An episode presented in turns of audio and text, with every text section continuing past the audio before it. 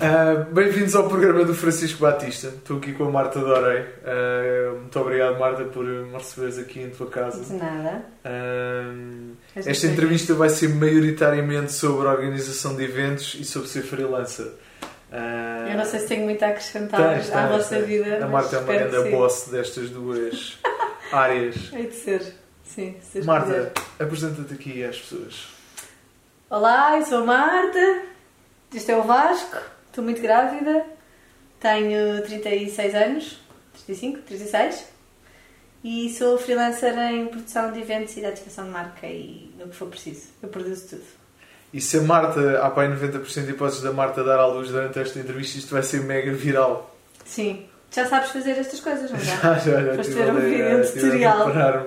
Vi no YouTube. Então está tudo bem. Então como é que tu começaste em eventos? Como é que eu comecei em eventos? A minha longa pesquisa diz-me que tu começaste no Gocha.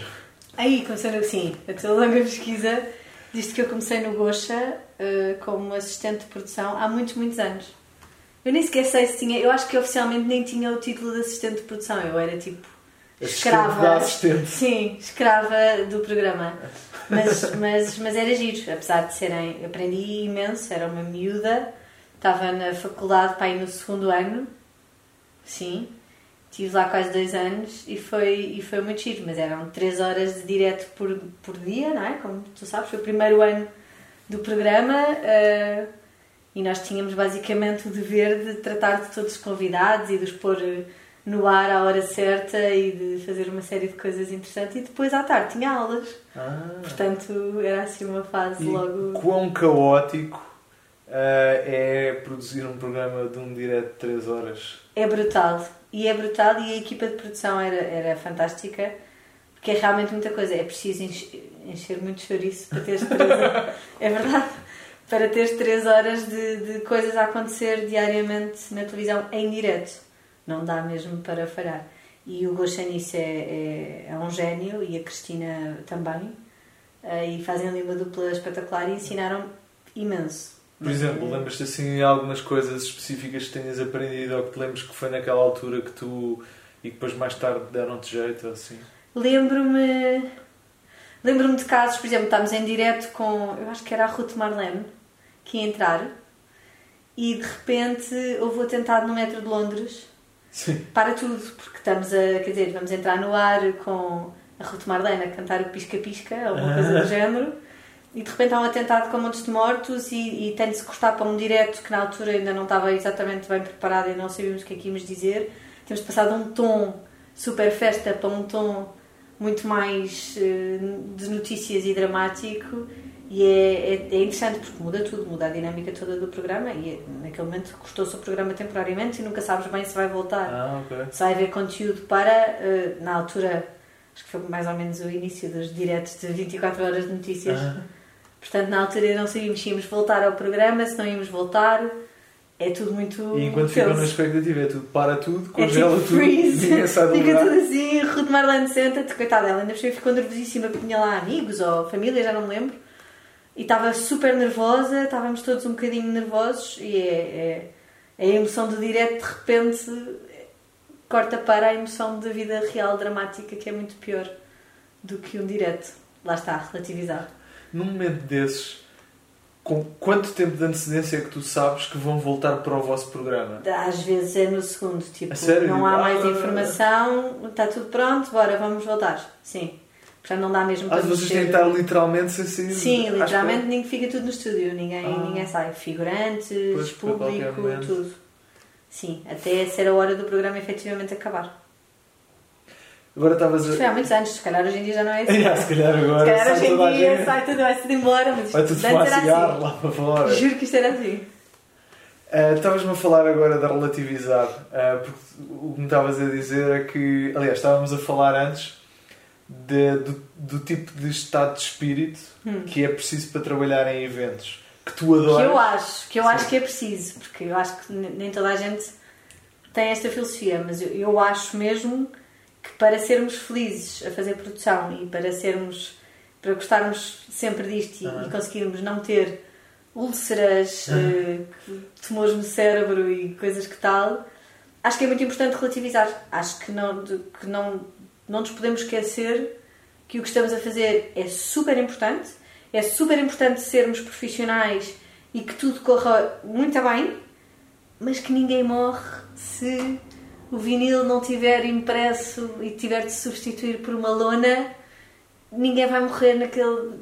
Há, quer dizer, há fome em África, há cancro em crianças, há coisas super dramáticas que eu acho que é importante naquele segundo em que, tem, que temos um cliente que por não ter a sua marca super visível e estar um bocadinho mais escondida porque o stand ao lado afinal está mais encostado ao nosso que temos de, de conseguir passar o calma, calma há coisas muito piores e isto vai se resolver porque estas coisas geralmente resolvem-se mais Uhum. depressa ou mais devagar mais difícil ou mais fácil as coisas resolvem-se portanto sim, relativizar eu acho que é mesmo Mas no momento parece mesmo que Parece, quando uma e- pessoa está lá dentro é tipo. Não, sim, e se nos deixarmos levar pelo, pelo stress do cliente, rapidamente lá está, ficamos com uma úlcera e achamos que aquela coisa é a coisa mais importante do mundo e que nós falhamos e que somos pessoas horríveis. Não somos, acontece, vamos resolver.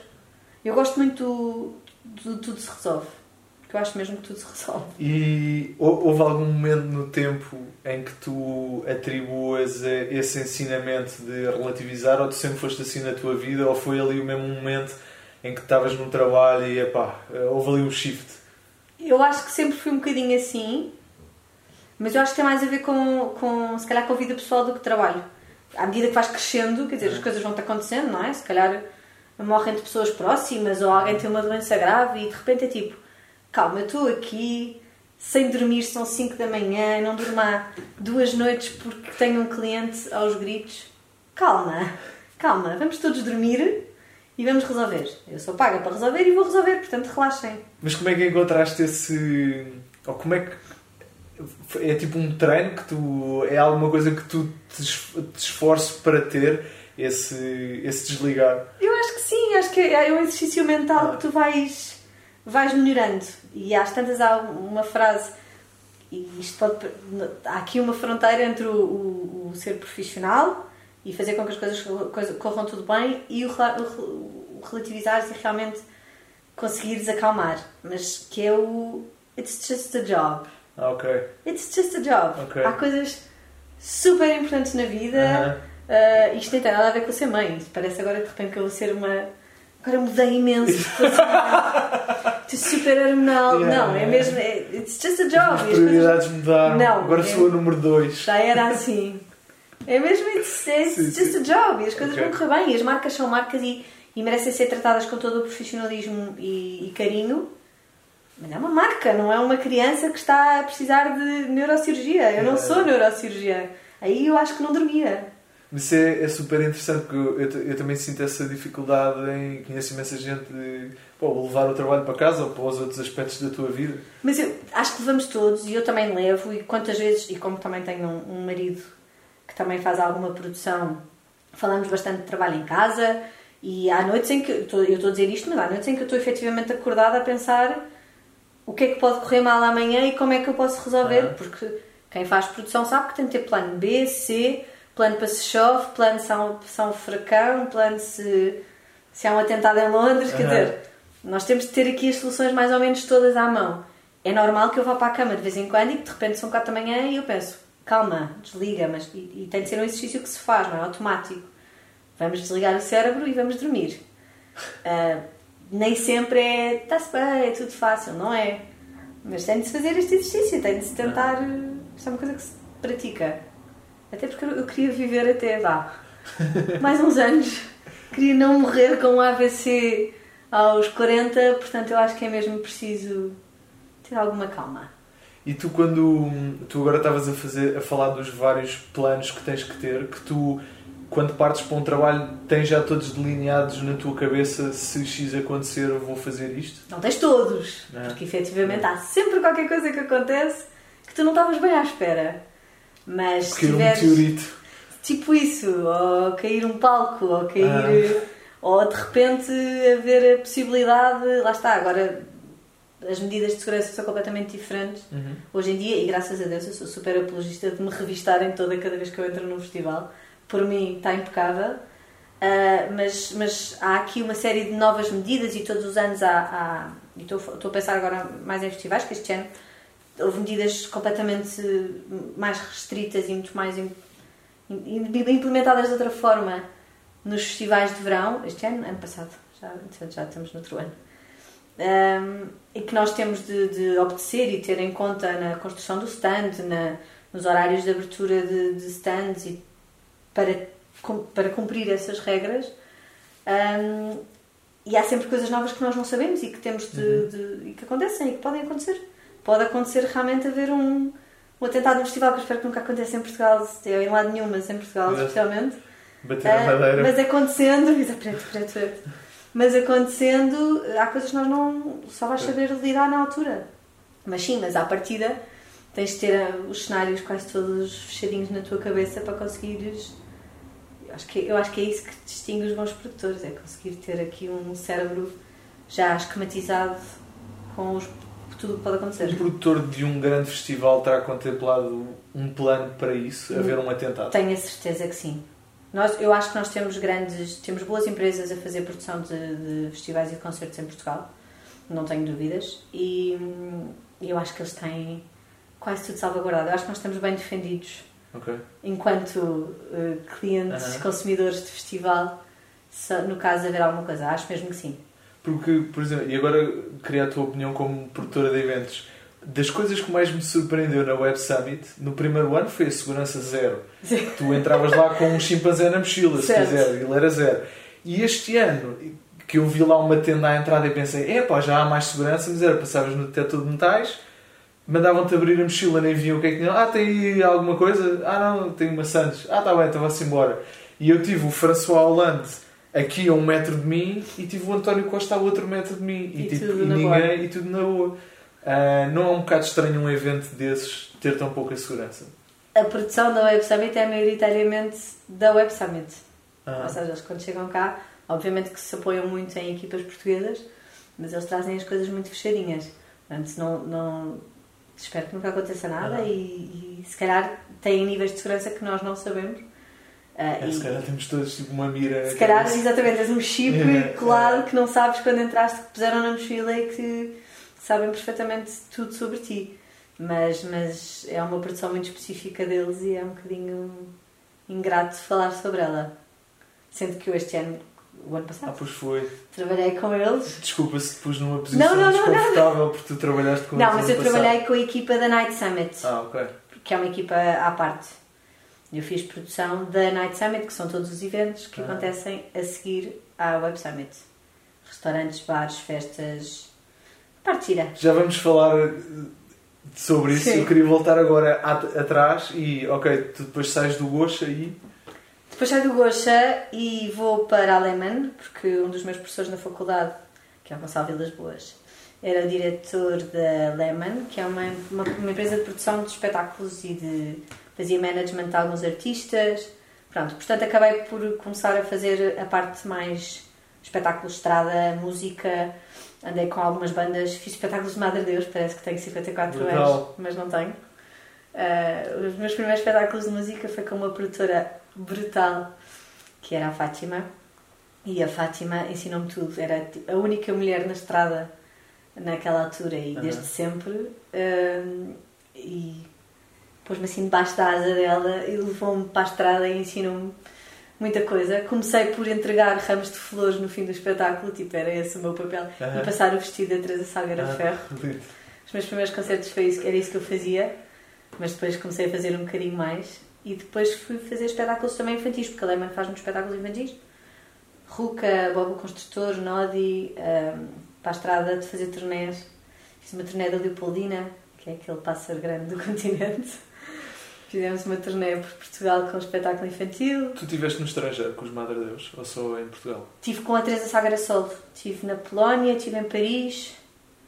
Estive mais em alguns sítios com a Teresa. Como é que é a reação dos estrangeiros à, àquela música? Porque eu já vi vídeos e é, parece que as pessoas entram ali há ali um, um entendimento para além da língua. É, é, é mesmo, é mesmo, é, é impressionante. Eu acho que em vozes como a Teresa e como a Marisa, que também há bocado falávamos, as, não é preciso perceber a língua, as pessoas ficam fascinadas.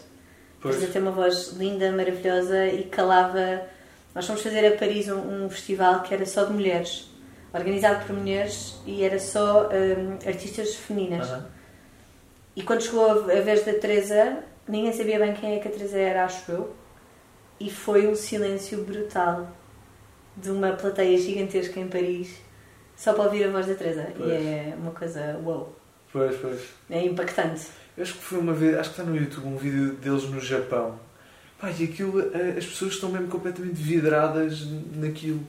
Porque realmente é impressionante. Nós estamos habituados e achamos que Pois. faz- é uma coisa. Nem temos muito saco às vezes, É. mas é, mas é, é realmente impressionante. Yeah. E funciona. Pronto, e depois de Lehman, depois fui para. Aí fui para os eventos, porque achei que fui fazer o, o curso para, da Restart, mesmo de produção, porque achei que precisava de perceber um bocadinho mais da parte técnica, porque andar na estrada e não perceber de som e luz Ah, ok. Ahm, é pouco, não chega, achei eu. Fui fazer o curso da Restart. Na Restart tive um professor que era o Pedro Rodrigues, que era o diretor da Desafio Global, e, e convidou-me para ir trabalhar com eles na Desafio Global. E aí comecei então os eventos e a ativação de marca assim mais. E sentes que o curso adiantou mais por esse contacto ou pelos conhecimentos que tu ganhaste? Obviamente pelo contacto, porque fui trabalhar hum, para uma das maiores empresas de, de- de eventos em Portugal, na altura provavelmente a maior, não sei se ainda não será. Hum, portanto, obviamente que sim, fui Ah. trabalhar com os melhores. Tive uma sorte descomunal. Mas realmente eh, acho que este- estes cursos com esta vertente prática e técnica, Católica ensinou-me imenso, mas não, me- não, não me preparou para a estrada, não me Pois. preparou para a produção. Um, e ali realmente perceber o que é que são, como iluminar um palco, Ah, ok. Que é uma coisa que eu não consigo fazer, nem nunca vou conseguir fazer sozinha, porque não sou técnica de, iluminação, nem, nem sou técnica de som. Mas já consigo, a partir daí consigo ir para uma regi e consigo coordenar uma regi se for preciso. E a Restart ajudou muito com isso. Ok. Portanto, eu acho que sim, acho que esse, esse tipo de cursos ah, valem a pena. Sim. Pronto, desafio global. E tens, tens histórias fixes sobre a estrada, Histórias xixi. Há imensas a vida histórias do rock and roll. Sendo que eu fiz pouco rock and roll, mas tá- há há sempre histórias engraçadas e há sempre. Há sempre. É é uma vida difícil, que é uma vida com horários eh, complicados, é uma vida em que. Eu lembro nessa turnê da Leopoldina, por exemplo, que é zero rock and roll, mas é, tive 10 semanas quase fora de casa. Foram 10 semanas pelo país e que era com espetáculos com matinés para as escolas e depois com espetáculos ao fim de semana e não sei o que, não é? E basicamente quando mudávamos de de cidade era para outra cidade, não era para vir a casa. Aham.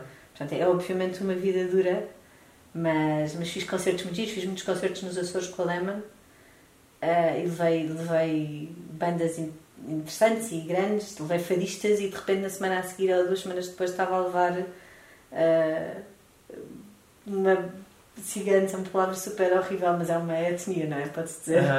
Que Mas sim. sim, uma, uma banda inteira ciganos sem dentes que gritavam no avião Martita! E eu, sozinha, a pensar o que é que eu estou aqui a fazer à minha vida. Mas, mas giro. Fiz coisas, aprendi imenso. Mas mais uma vez fui. Ai, tenho uma história ótima! Tenho uma história ótima! Fui sequestrada na estrada! O quê? Espera, nunca não me Ok. lembrava disto! Espera, tenho que beber água. Espetáculo. Então, Pá, essa, essa pausa de suspense para beber água. explicar? Ahm, fui com uma série de bailarinos que eram a antiga companhia da Gulbenkian. Bem, enfim, Eu não estou a aguentar de suspense. bailarinos, uh, balé clássico. Aham. Fomos para Itália. Fizemos uma série de espetáculos numa série de cidadezinhas. Chegámos a uma cidade e o palco, por simplesmente, não tinha condições. Tinha pregos. Eles não conseguiam dançar ali. Não tinha Sim. linóleo, que é o, é o material que é suposto ter para eles dançarem. E eles disseram, nós não dançamos. E eu, como produtora, fui lá e disse, não vai acontecer. Está aqui o contrato, vocês não cumprem as, as condições, eh, não atuamos. Não atuam, não saem daqui. Trancaram as portas do teatro. Não, não, juro-te. Trancam as portas do teatro, eu escondi o telemóvel nas cuecas, literalmente, porque eles tiraram os telemóveis Não toda a gente. Acredita, acredita. Eu hoje grito, chamei a polícia, vem a GNR local, isto era uma terrinha no meio de Itália, que era um senhor gordinho de bigode, que era amigo do dono do teatro, Claro. a fingir que ninguém falava inglês, só falavam italiano comigo, hoje gritos. Às tantas deixaram os bailarinos sair, porque eu era mesmo, tu não. não, eu era mesmo parva. Porque os bailarinos saem e eu fico, se for preciso, mas eles têm que sair.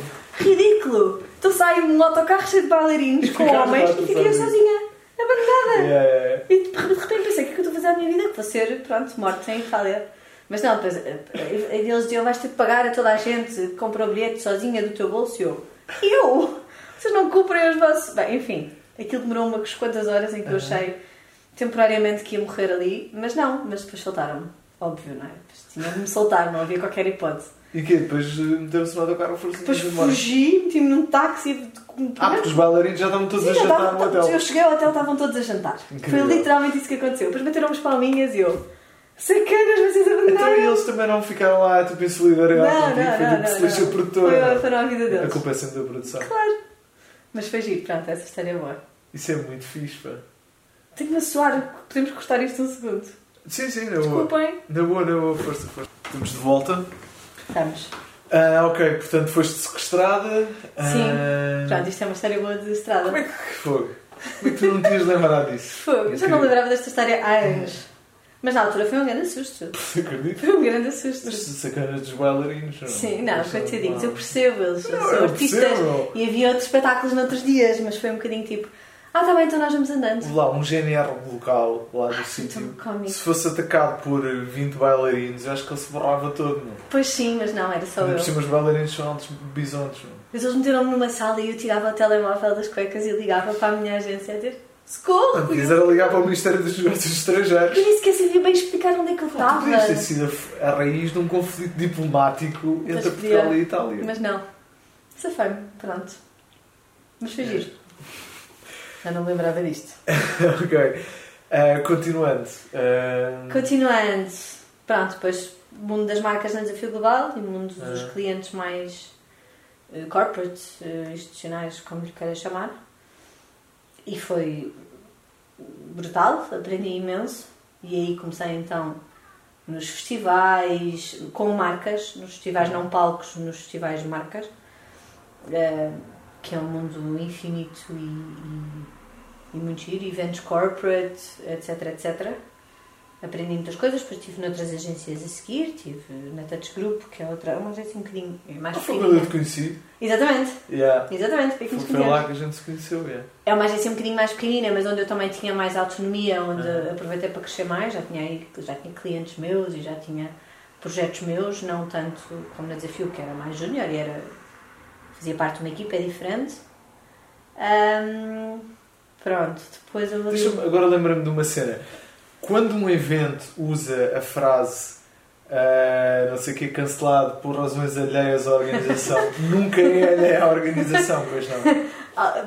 Algumas vezes é, outras vezes não é. Pois. Mas, mas, mas acho que é importante que se perceba que para, para chegar a um nível que é preciso cancelar um evento é, é porque alguma coisa muito chata aconteceu. Porque ninguém quer, nem do lado do, Aham. do consumidor, nem do lado da marca, nem do lado do artista, nem do lado da produção, ninguém quer cancelar um evento. Mas, Portanto, por se isso exemplo, acontece é porque. às vezes há um concerto marcado não sei onde e depois, tipo, uns dias antes, ah, foi cancelado por razões alheias. E depois no Facebook começa toda a gente a dizer, pois, não venderam bilhetes suficientes e não sei o quê. Isso Sim. acontece? Não. Não tanto, não. Só assim em casos muito específicos de algum Ok. artista que, coitado, vai perder imenso dinheiro por, por isso. Mas raramente, mesmo assim, eu acho que a maior parte das pessoas assume e faz o evento na mesma. Ah, ok. Sim, é porque alguma coisa mesmo chata aconteceu. Alheia à organização. Alheia à Não é organização. qual é essa frase, porque eu sempre de certeza que não foi nada alheia. Não foi a nada, foram eles. Não, a. Exato. A. Ahm, continuando. Continuando, ahm, Depois foste para a publicidade. depois fui para publicidade. Achei que, que era uma. surgiu uma boa oportunidade de ir para uma agência, ser account. ah, e gostei, foi uma, foi uma, uma aprendizagem ah, grande. Trabalhei numa conta GIR, que era a conta da L'Oréal. Trabalhava, éramos várias pessoas, obviamente, a trabalhar a conta. Só trabalhava cabelo, mas é, mas é giro. A- também fiz alguma. consegui fazer alguma ativaçãozinha e há um, um evento eh, grande na agência, foi giro, que era um departamento que ninguém. Era, era uma coisa que não se fazia na altura na, na- na agência. Ahm, depois ainda fui ao cliente, Aham. fui responsável de marketing do Alegre Setúbal durante dois anos, mais ou menos, um ano e qualquer coisa. Pronto, e entretanto decidi ser freelancer. E porquê é que decidiste ser freelancer? Porquê que decidi ser freelancer? Porque chega, eu acho que chega aqui uma altura da, da, da vida em que realmente já experimentei imensas áreas e, e, e ainda bem, e aprendi imenso. Voltou-me aqui o bichinho da produção, porque isto é um bichinho que se tem e que por muito que tu queiras evitar ou queiras negar, não consegues. Ahm, e pensei, o que é que eu faço agora? Vou voltar para uma agência? Qual agência? Vou, vou para uma agência de eventos? Vou para uma agência de publicidade? Vou trabalhar só uma conta específica? Vou abrir uma agência que não é de todo, não era, não, não é ainda hoje em dia, mas não era de todo um, um sonho meu? Vou fazer o quê? Bem, vou tentar ser freelancer e vou, comecei a perceber que há aqui um- um- uma necessidade no mercado porque as agências de eventos e de ativações de marca eh, trabalham com picos, têm, têm, têm muitos picos de, de- de trabalho. As agências mais de ativação, se calhar, têm picos grandes no, no verão eh, e têm picos grandes em alturas específicas do ano. As agências mais de eventos institucionais têm picos eh, na altura do Natal, na altura, enfim, de, de apresentação de resultados, etc, Aham. etc.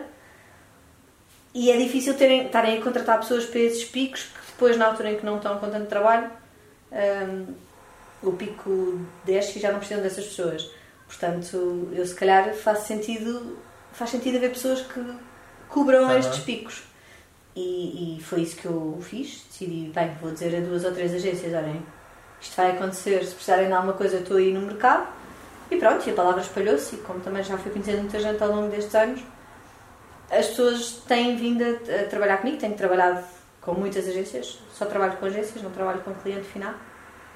E tem, tem corrido bem, Muito fixe.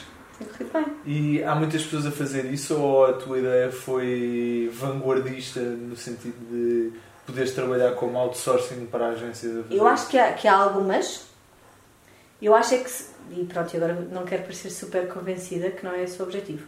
Mas eu acho é que são pessoas com perfis muito específicos. Ou seja, tens pessoas muito boas para terreno e se for preciso, te- te- há 5 ou 6 pessoas que eu digo já que te vão safar uma montagem e uma produção de um evento no Uhum. terreno. Há pessoas que são muito boas criativamente, mas que depois no terreno não se, não se safam muito bem. Eu, como já tenho alguma experiência nas várias áreas, acho que tenho a vantagem de ser um bocadinho mais eh, polivalente.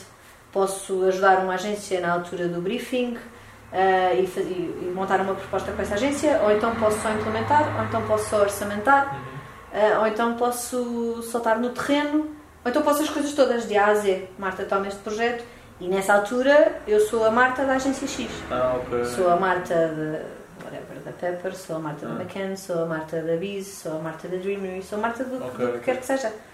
E, e ao início, se calhar, é, é mais complicado, nem, nem tanto para os clientes, mas para os fornecedores, um dia receberem um e-mail meu como Marta da Dreamery e no dia a seguir receber um e-mail, um e-mail meu como Marta da Kiss, que seja. Mas começaram um bocadinho a perceber o meu, o meu papel eh, aqui e que eu estou a complementar aquela equipa naquele momento por alguma razão. E já, já toda a gente percebeu mais ou menos como é que isto Ok, funciona. ok. E foi dessa maneira que, quando a Web Summit precisava de alguma coisa para os eventos noturnos, eh, três pessoas diferentes. Foi, por acaso foi engraçado, exatamente. O meu currículo chegou lá eh, à Web Summit por três pessoas diferentes, o que foi, o que foi, o que foi bom para mim e Aham. foi super. E, e, e fiquei super orgulhosa de três pessoas diferentes, de três agências e, e clientes completamente diferentes se lembrarem que eu, que eu existia e, e recomendarem para a Web Summit. Porque eles estavam especificamente à procura de uma pessoa e não de uma agência. Eles estavam à procura de pessoas, eles, Ah. eles neste, neste, eles meteram, já tinham pessoas do ano passado, tinham duas pessoas do ano passado e precisavam de mais duas este ano. E Depois porque aquilo então nos eventos noturnos cresceu. Boy, cresceu muito. este ano foi muito mais fixe. E para o ano vai ser, vai ser Vai? ainda melhor. Ah, já estás. eh, Já, já há imensos planos. Nós no fim fizemos um debriefing Ah. interessante, já com ideias para o ano e tenho, tenho a certeza que para o ano vai ser ainda, Boa, boa. ainda melhor. Mas é, é, é foi uma experiência de repente. Por acaso até foi um dia que eu estava em casa, eu raramente trabalho em casa, porque estou sempre ou em alguma agência Aham. ou então prefiro estar a, a trabalhar fora. Naquele dia específico, ah, isto era um dos meus medos quando decidi ser freelancer. Que era, será que eu vou ser daquelas pessoas que fica de pijama, Sim, sim, sim. não tomo banho durante Aham. três dias e fico em casa de pijama a trabalhar? Não, já percebi que não sou essa pessoa e que organizo bem os meus horários e que oriento bem a minha vida. Nesse dia estava de pijama a trabalhar, por acaso, e toca o meu telefone e parece no ID e eu achei, Era pronto. irlandês. Não, eu- sim, mas eu achei que era tipo a Mel. Estou! E era realmente uma, uma irlandesa que me fez uma entrevista telefónica, depois logo a seguir ligaram-me outra vez e fizeram uma outra entrevista e fiquei na equipa da Night Summit. Foi fixe. Foi, foi muito interessante, mesmo. Muito fixe. Aprendi bastante. Eles são completamente loucos. Então, São, veio, eles vêm e é uma das coisas que nós falámos é que para onde eles têm de ir mais cedo. ah, ok. Eles vêm a duas semanas A ou três Não do acredito. evento, sim. E já têm algumas coisas faladas por e-mail e por, por mensagem, mas as coisas ainda estão muito no ar e é tipo, não, eu preciso de fazer mais tempo para montar isto. E acho que eles podem vêm muito bem com mais tempo. Ah, ok. Não querendo generalizar, os irlandeses que eu conheço também são completamente São. loucos. yeah. Mas acho que é mesmo tipo uma É, cena. é, é Eu adoro o cultural. sentido do humor dele, pá, é, eu É cultural, eu fico cheio de vontade de ir à Irlanda, por acaso. Yeah. Só que o tempo mesmo. lá é um bocado. yeah, É a parte chata. Mas, mas pronto, para onde eu acho que eles vêm com mais Fixe, fixe. Foi uma das coisas enquanto freelancer Yeah. que aconteceu Foi, é este que ano. este ano estava mesmo brutal. Aquilo, a cena do pavilhão de Portugal incrível, que não havia no ano anterior. A festa do Portanto, LX Factory também, brutal, foste tu. A festa no LX Factory, no LX Factory fomos nós, foi a Yeah. equipa da Night Summit. Yeah, boa fixe. Foi muito boa, mas lá está, também foi montada em 4 dias. A sério? 5. Fogo. Foi um stressito. Eu não fiquei até muito tarde, porque aquilo depois no dia seguinte acordar muito cedo, mas Pois. adorava ter ficado lá até às tantas. Foi brutal. Pois. E já estava grávida e. Já. Já fiz muita coisa grávida este ano. Aliás, eu fiz os festivais de verão do ano passado, todos grávida sem saber. Eu devo ter engravidado ali por alturas do primavera. E a partir daí fiz os festivais todos grávida sem, sem saber. Só soube depois do Sudoeste. Ok. Ia, foi Portanto, então de sim. junho a agosto. Sim, sim, sim, sim. Foi mesmo festivais sem saber que estava É. grávida. Então eu acho que este menino já vai sair em modo Festivaleiro. festivaleiro máximo. Ahm, tu quando decidiste ser freelancer não tinhas receio não só da, pronto, da questão de ficar em casa, mas também do não, de não ter eh, trabalho? Completamente. Do que eu combinei na altura, falei com o meu marido Aham. e disse: Olha, eu quero fazer isto, o que é que achas? Ele disse: Ah, espetacular. Tenho aqui um pezinho de meia que dá para me aguentar, eh, seja seis meses, sem trazer um cêntimo para casa. Uhum. Aguentamos sem eu trazer um cêntimo para casa, seis meses. Se correr muito a mal, eu daqui a seis meses procuro emprego. E ele disse: Bora lá. E correu bem. Ah, tu, o que tu deste a ti próprio foi seis meses para tentar essa coisa que tu querias. Exatamente. Era o limite que tu tinhas Era o meu limite, próprio. Isso sim. é. Se ao fim de seis meses não tivesse, desse. ou, ou se desse um trabalhinho aqui e outro ali e não me desse para sustentar, ah, ia procurar emprego outra vez. Ia bater à porta das agências todas. Ou... Não, mas isso é muito fixe teres dado esse limite a ti próprio e não ter estado todos os dias a pensar. Ou seja, se não tivesse esse limite, Se não tivesse, todos sempre, os dias sim, estarias a filmar que nisso. eu tenho, aprendi o que é que é o, o drama de, de ser freelancer, que é o um dia sem trabalho, de repente é um drama na minha cabeça, é tipo, "Ah, não tenho trabalho para a semana, mas, mas, tem, mas de repente tenho que ir de sempre trabalho, Ok. portanto não me posso queixar. Acho que não tive. Foi o ano em que eu tive, tive, tive cinco dias de férias, pai. A sério? Sim. Estive sempre a trabalhar e eu não sei dizer que não. Ok. Eu não consigo dizer que não, porque todos os projetos me interessam e me emocionam e eu de repente penso, não, para a semana estou de férias, então grávida agora. Aham. Tenho um marido que me diz, chega, se calhar tens de parar e eu, sim, eu agora, eu agora em janeiro não sei. Não, estou a trabalhar. Agora em fevereiro vou calmar, Aham. estou a trabalhar. Eh, e tenho briefings e estou com projetos e estou com coisas giras.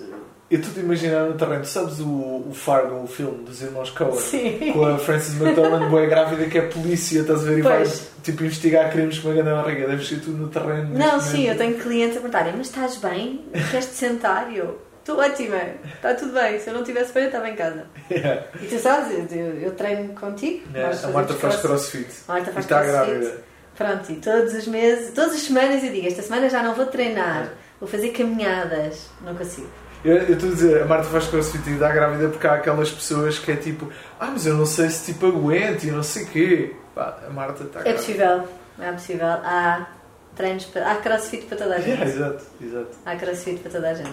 Ah, voltando ao tema do freelancismo. aí eu- Abriu a janela. Mas abriu mesmo agora, não Abriu foi? agora. Ah, então deixa-me só fechar por causa do som. Voltando aqui ao tema do freelancismo. Ahm, e porquê é que tu, porque tu não constitui, constituíste a empresa, porquê é que decidiste ficar a recibos e não constituir a empresa e quais são os benefícios e os malefícios dos dois?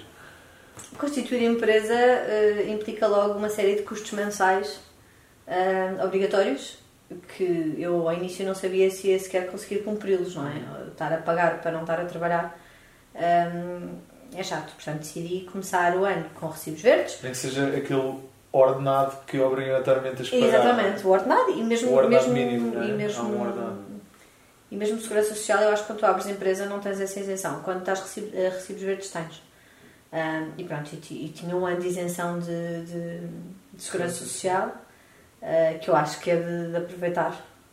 E diva. Uhum. que é, de, que, é de, que é de aproveitar e assim foi. Portanto, este ano foi, foi realmente o ano todo a recibos verdes, sendo que eh, tem as suas grandes desvantagens, nomeadamente quando engravidas, porque como não, tive, como não fizeste estes descontos, o Estado dá-te um, dizer, por um lado o Estado dá-te uma, um incentivo porque estás a criar o teu próprio posto de trabalho, portanto toma lá esta isenção, força aí. Por outro lado, como não tens descontos há seis meses, ah, estás grávido, então não tens direito a praticamente nada de baixa de maternidade. 80 euros por Sim, é à volta de 80 euros por mês. Que não dá para nada. E se realmente se, se o ano não me tivesse corrido bem, se, se o meu marido não, não trabalhasse e se não estivéssemos aqui mais ou menos eh, descansados, nesta altura eu se calhar estava arrependida de ter eh, decidido ser freelancer. Porque não sei bem quem é que vive com 80 euros por mês Pois, com um bebê recém-nascido. pois. Mas não, acho que não, não é bem possível. Portanto, essa é, eu acho que é a grande desvantagem de ser, de ser eh, uma recibo verde. E, e queres-te manter a recibos verdes ou montar a empresa é um. Tenho de pensar ainda um bocadinho depois, tenho de perceber quando é que consigo voltar a estar 100% ativa, ah, em que fase do ano, que vantagens é que eu terei ou não nessa altura. Graças a Deus temos uma contabilista espetacular que me sabe dizer não, este mês faz assim, para o mês que vem faz assado, Ah, portanto fixe. é lá de me dizer. Eu, gosto, eu gosto da liberdade do, do recibo verde e da liberdade de ser freelancer e não ter. eh, Ou seja, eu sou a ponte entre os fornecedores e, a agência. Ah, os pagamentos são feitos aos fornecedores diretamente, eu não ponho margem Ah, nenhuma ok.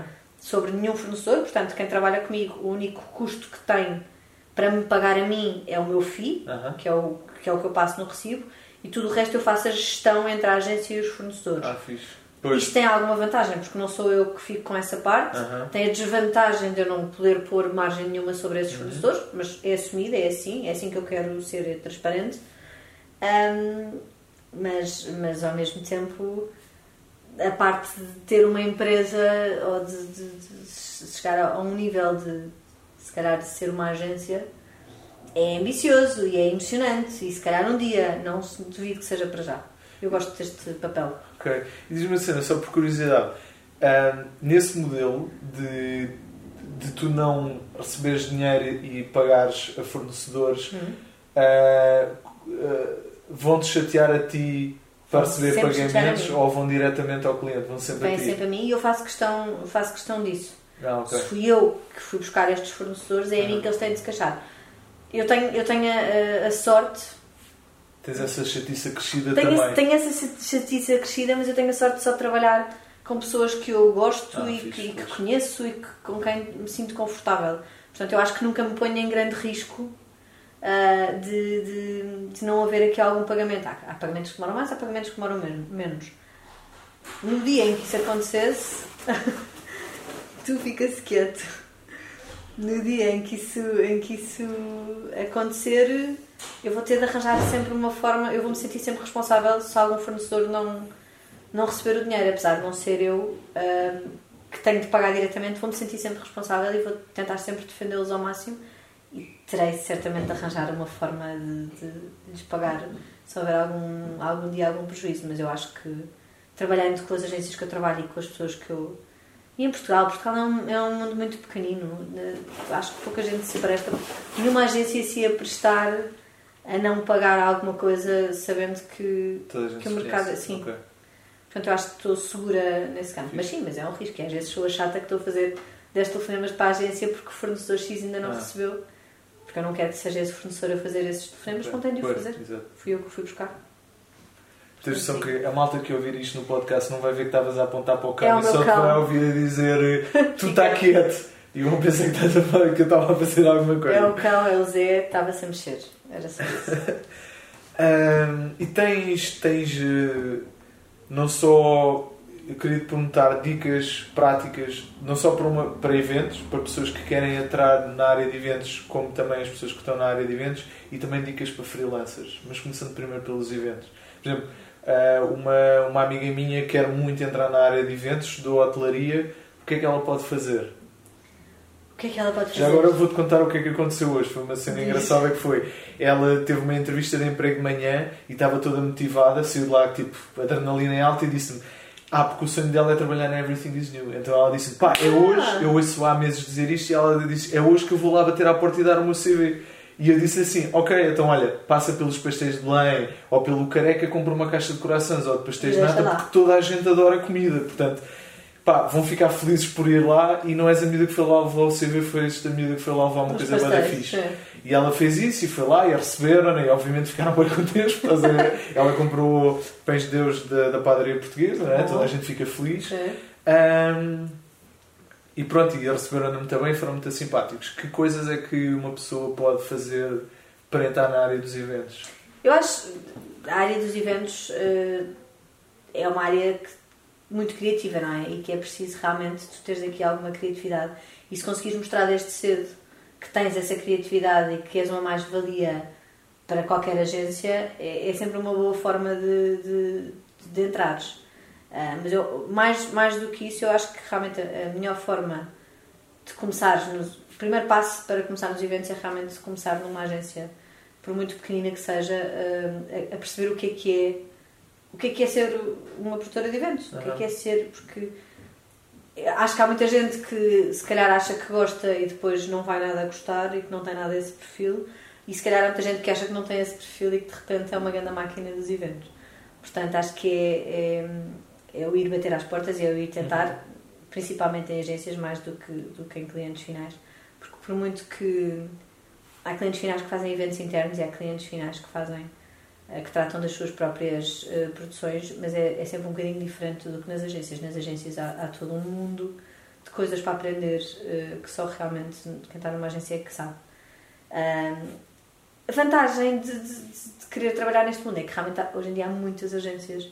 Em Portugal há, há centenas de agências, se não milhares, de agências diferentes, umas mais pequeninas, outras uhum. mais outras maiores e quem está com vontade de começar pode começar nesta, neste sistema de apoio a pode fazer apoio a eventos em particular e não, não querer logo um, um emprego uhum. e assim vai se entrando neste okay. mundo acho que é, é, capaz de ser uma boa uma boa forma de entrar para ser freelancer uhum.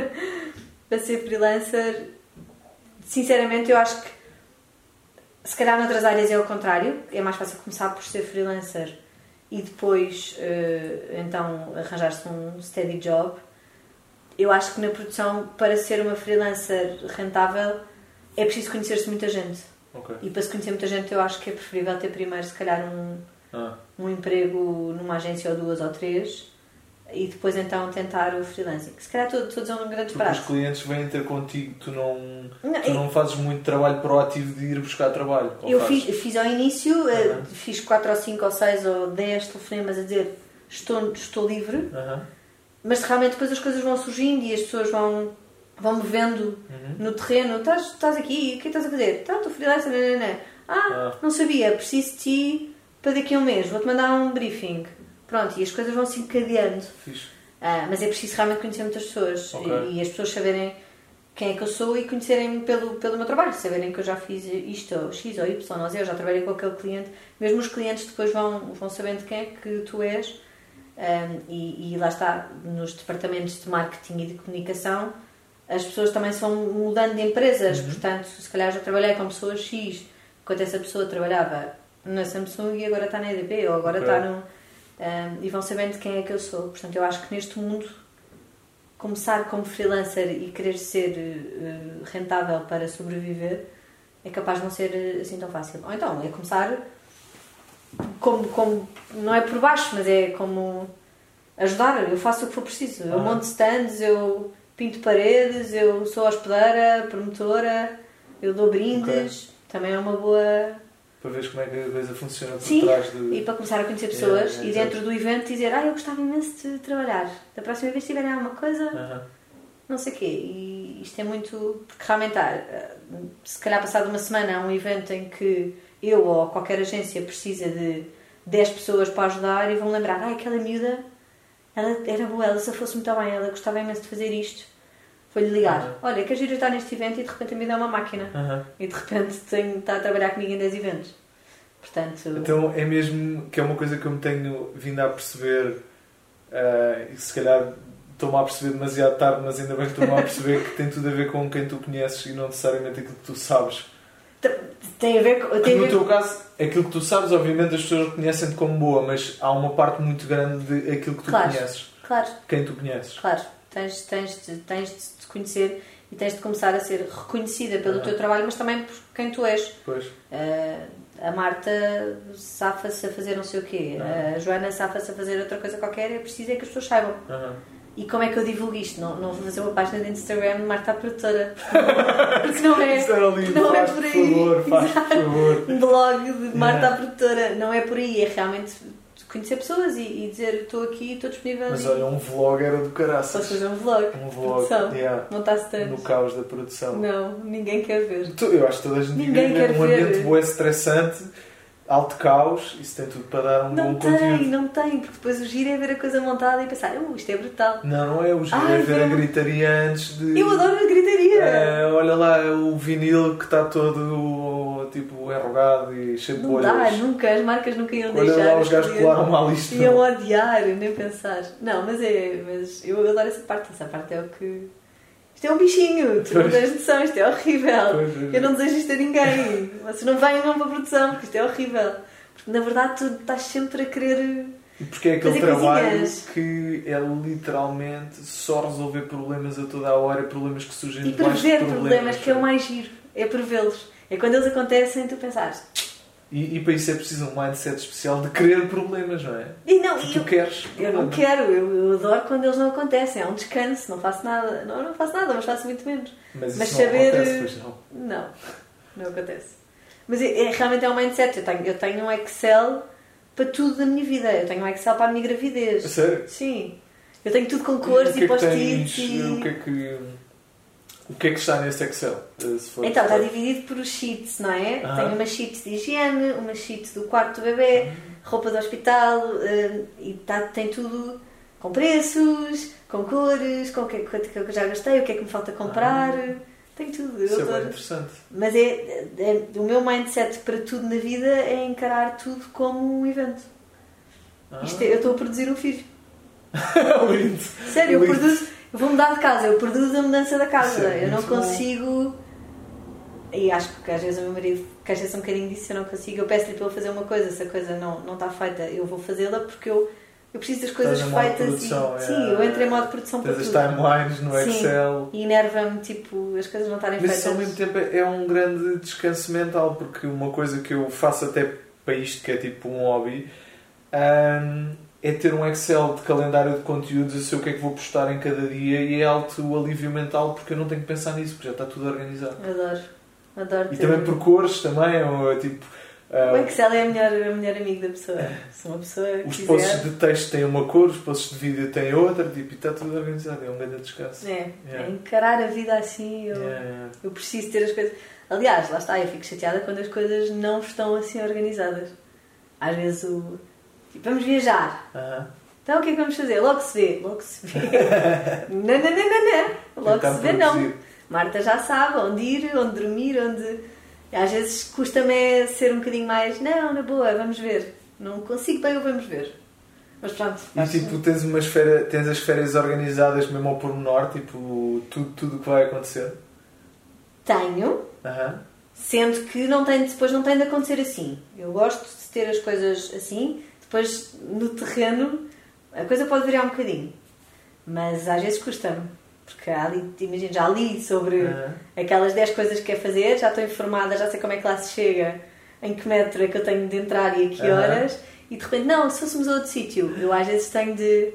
Vá, relaxa, estás Mas, de mas eu férias. percebo isso e curto bem isso, porque a maior parte das pessoas pensam, ah não, é demasiado tipo controlado, mas não, é um Não, grande não, descanso é estar ótimo. tudo programado. Porque aí é que é o relaxamento, porque já Claro sabes sim, que já está sei a exatamente o que Isso é que não vou Yeah. falhar nada das coisas importantes. Yeah, yeah, yeah, Porque eu yeah. provavelmente não vou voltar a Percebo este país, portanto tenho de aproveitar estes 5 dias para fazer. Yeah, yeah, tudo. Mas sim, mas às vezes tenho queixas de quem viaja comigo, nomeadamente o meu marido, que é tipo, não podemos dormir até. À... Não, não podemos dormir, porque temos coisinhas para fazer. Dá-me só, eu tenho só que interromper porque a câmara vai se desligar aos 30 minutos. Eu tenho muito mais para dizer. Tenho mais coisas para dizer. Ah, mais alguma dica que tu te lembres assim para freelancers ou para organização de eventos? Não sei, mas é, quer dizer, é um bocadinho aquilo que, aquilo que eu te estava a dizer. É se gostas de viver assim, Aham, no carro. bora lá. Aham. Se achas que gostas, mas que na verdade preferias era estar eh, numa empresa corporate a fazer marketing, vai para o marketing, porque para isto é mesmo preciso uma, uma atitude específica. E não estou a dizer que, há- que, que- é- as pessoas que fazem isto são melhores ou piores que as Aham. outras. Não, sim, não- sim, sim. É. Isto é zero uma questão de superioridade, é, É uma que é questão. gostas, que é É uma questão é? de. é- isto é mesmo um- uma, uma área em que precisa aqui do- do- da tua Aham. entrega quase que total para, para seres feliz. Pois, pois. Porque senão não vais ser feliz, vais estar sempre em ácidos e em stress a odiar a tua vida. Pois, pois. Também acontece, há dias em que eu odeio a minha vida. Mas sim. Portanto, acho que a maior dica é, é mesmo essa. Olha, Marta, muito obrigado. Eu também acho não tenho nada para te perguntar. Pronto. Mas adorei, eu acho que está cheio de. Que Foi boé sumarente. Acho que tem aqui, há aqui cenas muito Espero interessantes. sim. Ah. E podes, se houver pessoas depois a quererem fazer perguntas, podes dar o meu e-mail que eu ajudo. Ah, boa, boa. Se Aliás, se quiseres dizer o teu e-mail, queres dizer? Não. Ah, ok, está bem. Ah, Não, mas se alguém Queres que quiser- eu filtre primeiro as Sim. pessoas? Está bem, ok. Não, mas se houver, se houver pessoas realmente interessadas em produção e quiserem, sei lá, ajudar-me num evento ou alguma coisa Ah, por alguma bom. razão, claro que sim. Olha, aquela passa- miúda que eu te contei da Everything Is New foi aquela que eu te pus em contacto também no Facebook. E já falei um bocadinho com ela. sério? Sim, ela é Yeah. muito querida. Yeah, yeah, E ela- essa peça parece-me ter todo o perfil, por exemplo, para, Yeah. para ajudar agora aqui nos próximos trabalhos. Dizer, velho. temporariamente eu vou ter de parar, não sei bem como nem. Se quiseres ajuda na produção Exato.